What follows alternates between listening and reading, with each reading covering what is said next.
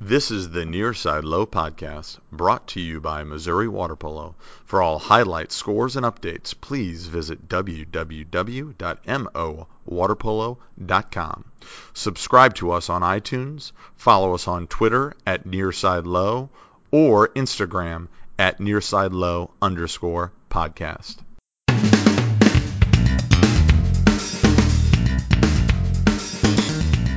All right, here we are, Nearside Low Podcast, Season 3, Episode 6, rolling right along. Uh, this is Charlie, and This is Ray.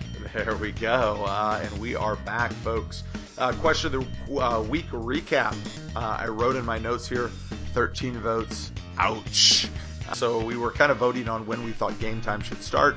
7 p.m. won with 46% of the vote, and 6 p.m. won, it was second place with 31% of the vote. But unfortunately, I'm no statistician, Ray. But 13 votes, I don't know if it really necessarily cut, uh, cut the mustard on that one. But that's all right. Is what it is. So. Uh, moving on to our new question of the week. Um, I'm going to let Ray take that one. This week I was uh, discussing with a few other coaches what other sport best translates to water polo. So if you have an athlete that's good at one sport, what, which of those sports best translates to water polo? Last week in the news, Nick Miller came up as one of the athletes of the week, one player for DeSmet.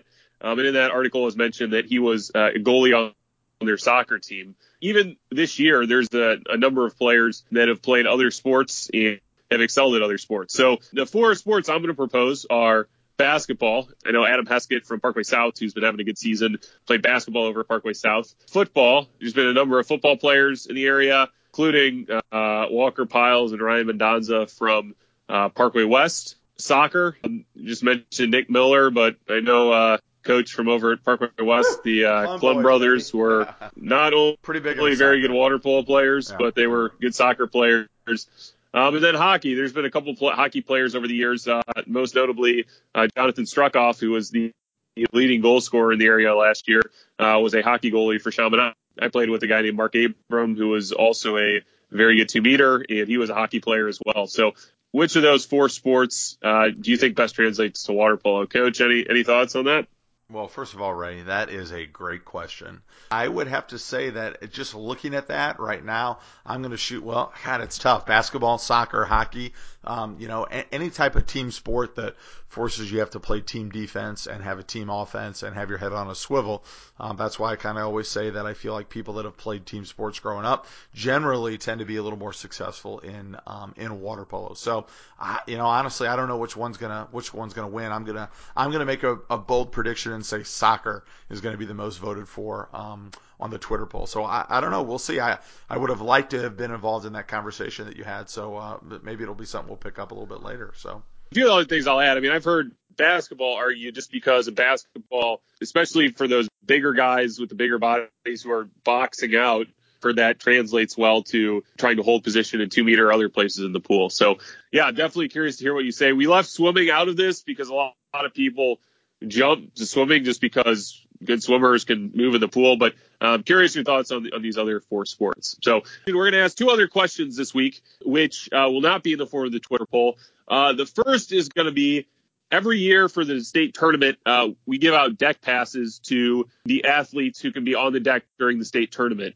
Only those athletes who are going to be playing are allowed to get on the pool deck. In order to get on the pool deck, you need one of these deck passes. In the past, we just throw the Missouri Water Polo logo on there. Uh, but this year, we'd like to have a special 2019 deck pass um, design. For any of you that are good with graphic design, we'd love for you to send us a design for this for this deck pass. Please send that to web at mowaterpolo.com. We'd love to see uh, some good designs. Uh, if we get a couple of them, we will uh, post them on the webpage to vote. If you have any ideas, please please send them in. We'd we'd love to see them. yes, and that is web at mowaterpolo.com. And if I could get permission from our Mo Water Polo uh, site, I will uh, just put that on Twitter when we tweet out our question of the week. We'll put up kind of a follow up so um, people can do that. That would be pretty exciting. And we promise that if anyone has any submissions and we know who you are, we will mention you on the podcast pretty exciting. Ray, let's talk about the weekend. Um, a lot of DeSmet Invitational um, will be discussed a little bit later in our podcast with head coach Taylor Swires from DeSmet, but I know there were some things we did not touch on with him. We wanted to talk about some notable games. So what I put down in my notes were uh, Thursday night, Lindbergh and SLU both had big wins over Parkway West.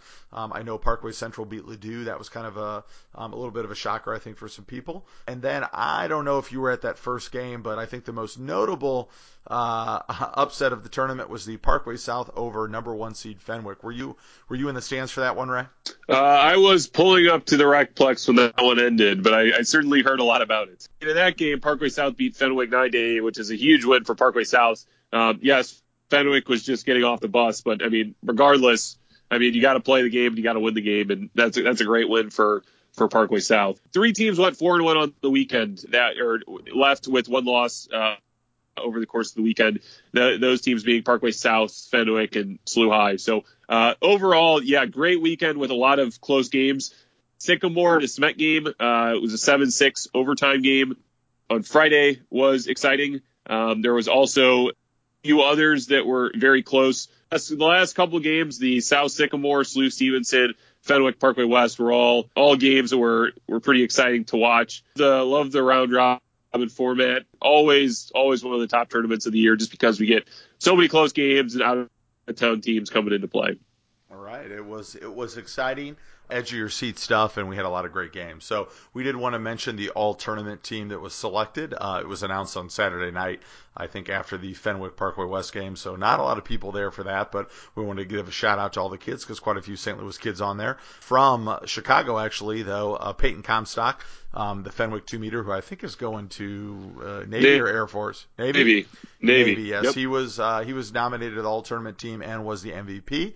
Um, and then some of our local crew, uh, Marco Terzic from Parkway South, a senior, uh, Michael Kreinkamp, um, I don't know who he's related to, but uh, a junior from St. Louis U High, uh, Alex Nazca from Parkway West, Tanner Whitson, sophomore from Kirkwood, uh, Will Doyle from Lindbergh, and then Jay Dolan was uh, nominated as the goalie from DeSmet. So we just wanted to congratulate all of those individuals on a job well done. And I'm sure there were there were other people that played phenomenally over the weekend, but they obviously the coaches can't recognize everybody. So we wanted to throw that out there.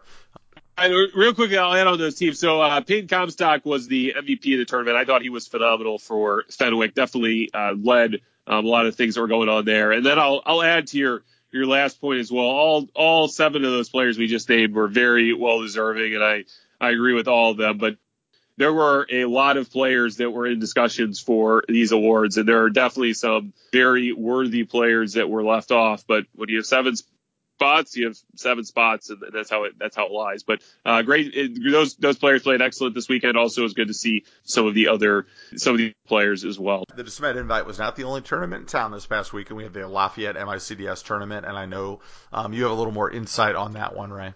Yeah, so uh, that was going on at MICDS. Uh, MICDS took first place in that tournament. Uh, Lafayette took second, and then Chaminade, Hinsdale South, Oakville, and Pattonville were the four other teams that played in that tournament. Sounded like there were some good games uh, throughout the day. Uh, Oakville Pattonville was an 8-4 game Saturday afternoon. Once again, just uh, good to see that tournament. MICDS, uh, as we talked about last week, has been playing playing better over uh, has been getting better over the course of, of the season. Definitely has a strong strong player and some other good uh, supporting players as well. So a couple of people came in from Chicago to help with that tournament as well. So always great to have great tournaments and maybe next year we can split up the tournaments so they're not both on the same weekend and might be able to get teams and uh, a little bit more visibility for for both tournaments. All righty, and rolling into water polo in the news, our good friend at the West County News magazine, Warren Mayes, wrote an article on the uh, girls water polo tournament that was hosted at Lafayette. You can find that at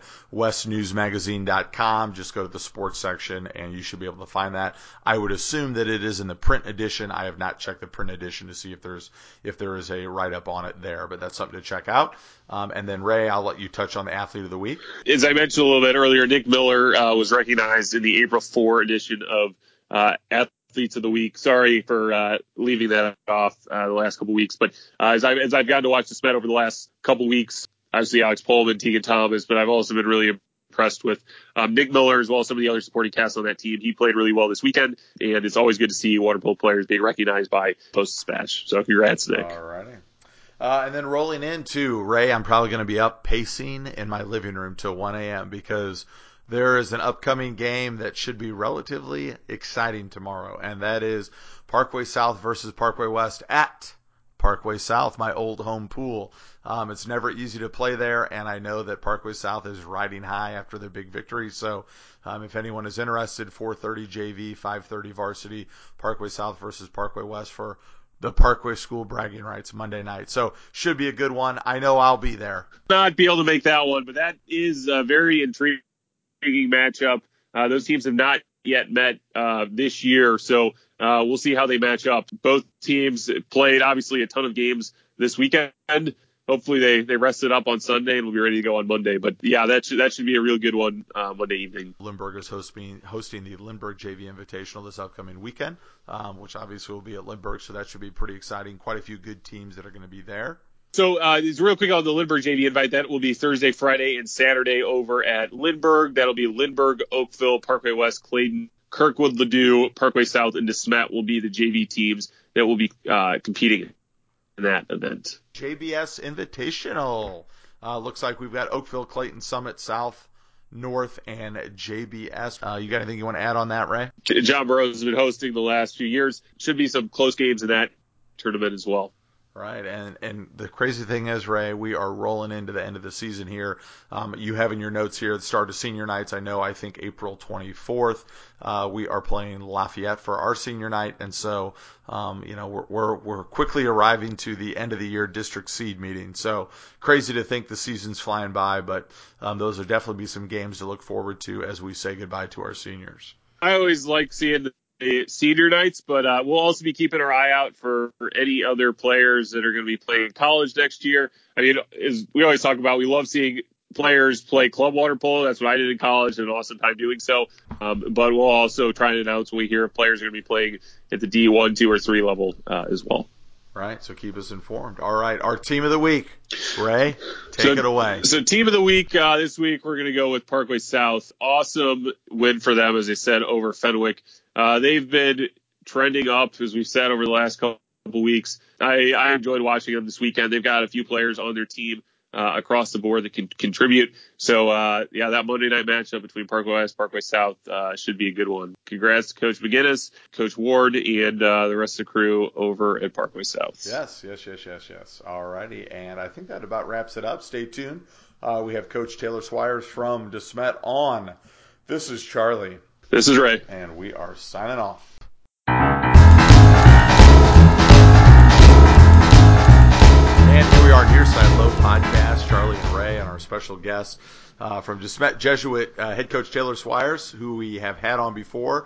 Um, so, like we always like to do, uh, Coach, uh, welcome. And, Thanks for uh, having me, guys. Yeah, and if you could give us, we know uh, head coach of DeSmet, uh, tell us where you played in high school. I know you went out in college. If you just give us a quick rundown for those of you, uh, for those of listeners that have not heard our uh, original podcast with you. Of course, yeah. Um, I'm a local guy from St. Louis. I actually went to the now defunct uh, University City High School uh, water polo program, or the high school is not defunct. The program is. Um, some of the greats, such as the Casey brothers, and then me much farther down the line but yeah, um, I, I played at U City 15 years ago, and um, then I went out to Southern California and played uh, five years out at the University of Redlands. Um, quite an eye opener there, and ever since then I've been back in the club coaching world, kind of traveling all over with Slap and Coach Miguel. Um, most most people around town, at least if they ha- if they don't know me, they've seen my face or heard my voice, I'm sure. And then uh, the past two years, I've been the head coach at DeSmet, taking over for Miguel. So it's been kind of a uh, a, a, local um, water polo experience, but I've kind of been all over the place as well. Great, great. And so obviously we wanted to have you on because we had a uh, relatively big tournament that uh, you were uh, you and your team and parents were uh, in charge of hosting. So talk to us a little bit about the uh, DeSmet Invitational. What was your assessment of the tournament um, this particular year? Yeah, of course. Uh, this year was uh, quite a success. We had um, four out of town teams come by. All four of them have been before. So it's at this point it's sort of becoming a ritual, a tradition sort of thing that these programs are coming down. We did have uh, Stevenson High School from Chicago and Fenwick High School from Chicago. Um, both of them are um, two of the top, you know, traditional powerhouse programs up there. Came down again and were excellent. Uh, De La Salle, and um, there's another Chicago school. They usually come down. And then uh, Nick Helwig's, uh, who's a St. Louis guy, his team from Cincinnati, Sycamore High School. They also came down, and um, this is their second year coming. They had, a, they had a pretty strong team as well. They gave a lot of teams a couple good games and won a few as well. So it's a good field. Uh, everything kind of worked out. No issues with much. One thing that always stands out about the DeSmet Invite is the parents who help uh, put it together, whether by working the table or by the hospitality. I mean, that's something that definitely draws um, something some of these out of town teams to come down and play. So um, just talk a little bit about uh, their contributions to the weekend as well. Yeah, it's it, it's great. I mean, I, I, it's Ray in the club coaching and and, and Charlie uh, in both high school and club coaching. It, it's it's you know as much as I'm sure we would do coaching water polo is not our full time gig, so it gets a little it gets a little hectic when you're trying to run a water polo team and do everything else in life as well. So for me personally, especially since I'm not a teacher at DeSmet, and you know I've got a limited schedule as is, and I'm coaching club and I'm coaching high school. Um, I, I, mean, it would literally be impossible for me to put this tournament on without all the help from my parents. I mean, everything from organizing meal schedules to donating food to, you know, organize or, you know, putting together senior night posters and, you know, everything under the sun um, is really the parents doing, and I'm just kind of along for the ride. But I mean, you're right. The part of the reason that you know, it's hard to a team down. It's it's one thing to take a, a travel team or a club team to another state and play in a tournament. It's another to take a high school team, um, you know, somewhere to to do that. And Charlie, I'm sure you you can relate is that to that as well. You know, it's it's just a ton of work. And one of the things that I, I like to think that brings these teams back and and and you know makes it a little more enjoyable and stress free is all the hospitality that that gets provided um, by the parents, whether it's donating some, you know cookies, chips, and Gatorades, or spending their Friday evening, Saturday morning, you know, slow cooking some pulled pork or whatever it is for everybody. Um, you know, it, the DeSmet event also usually happens to be on the Masters weekend as well. So anytime there's not a game, you're you're likely to find four or five officials in the hospitality room chowing down on food, watching the you know second and third day of the Masters. So um, it, you know, it's it's a good between all, all of that. It's it's a comfortable environment. We like to make sure everybody's taken care of.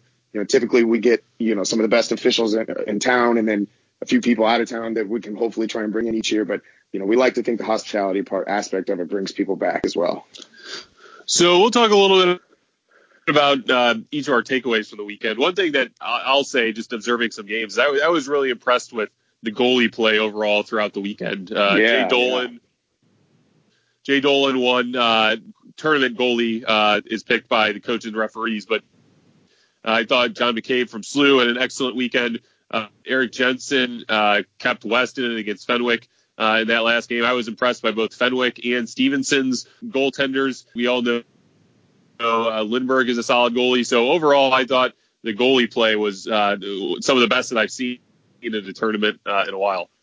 Yeah, I, w- I would agree there. I mean, obviously, I've got a very strong goaltender in Jay Dolan. He's he's you know one of one, one of the if not the best you know top two in the area. I mean, he played outstanding. This was, uh, I believe, on Thursday night was the first time all season we we've as a team we've let in more than nine goals. First time we've hit double digits. We did, I think we let up ten to South, but you know, I mean, he played great and he's been a stud all year. But you're 100% right. John McCabe at SLU played excellent um, when I was tallying the votes for the all tournament teams. He got quite a few.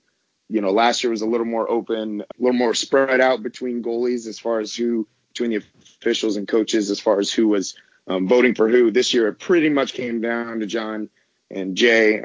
Um, both of them played really well, though. I was actually really impressed by the. Um, I mean, the Fenwick goalie was really solid. Lindbergh goalie was solid as well. The Stevenson goalie little bitty guy, man, he was great. His goalie cap looked like it barely.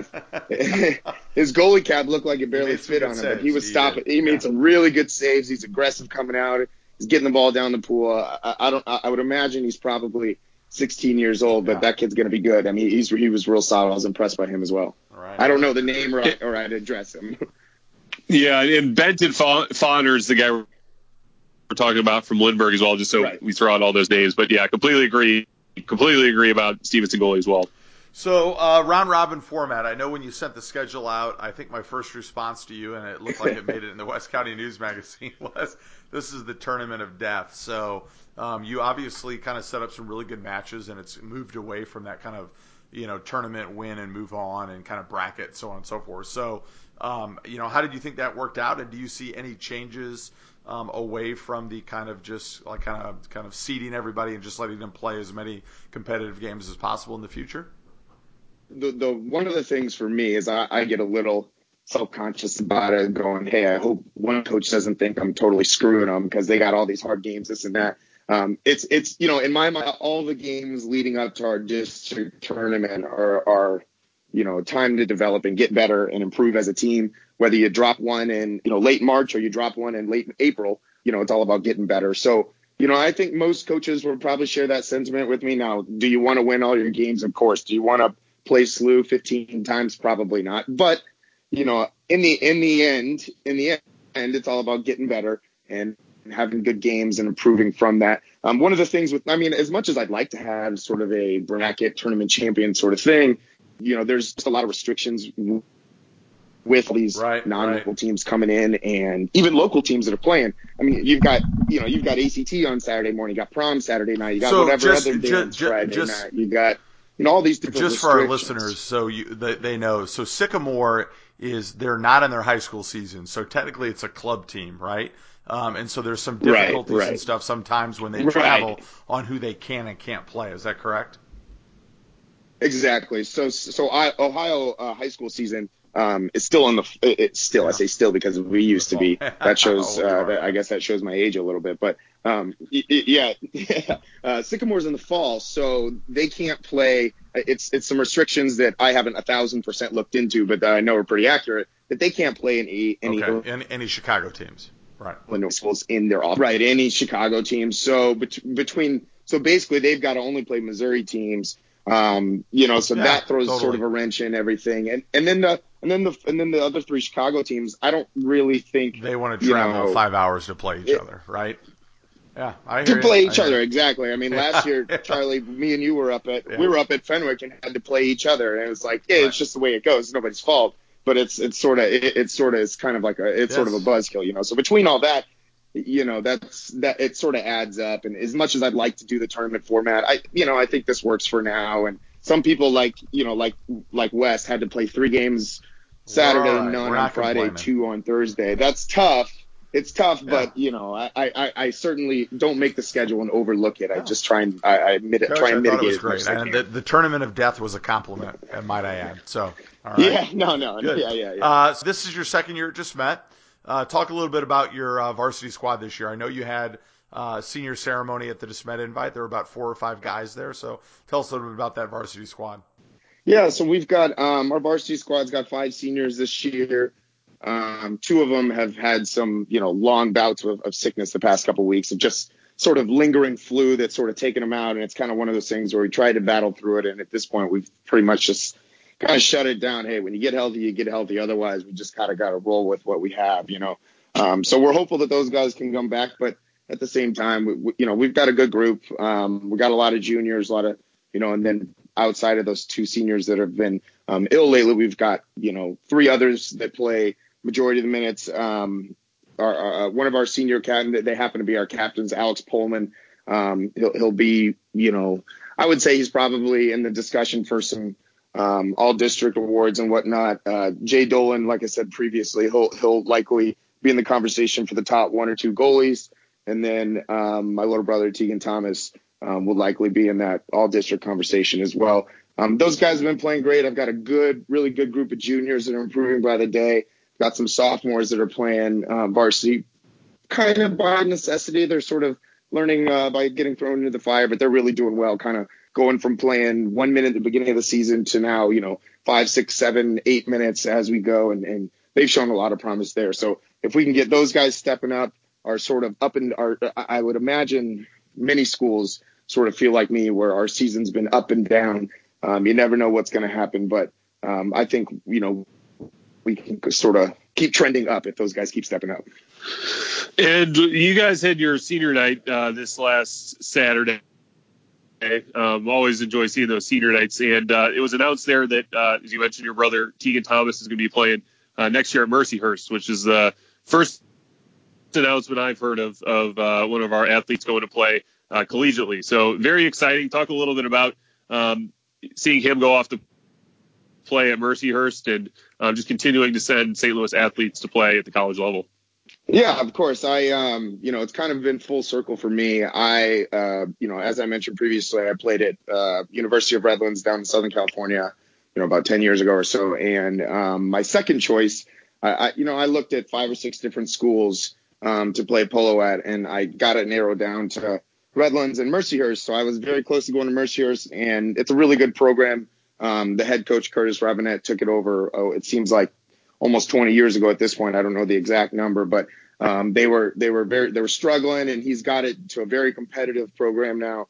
Um, so uh, I'm we're lucky enough that he's still there running the show.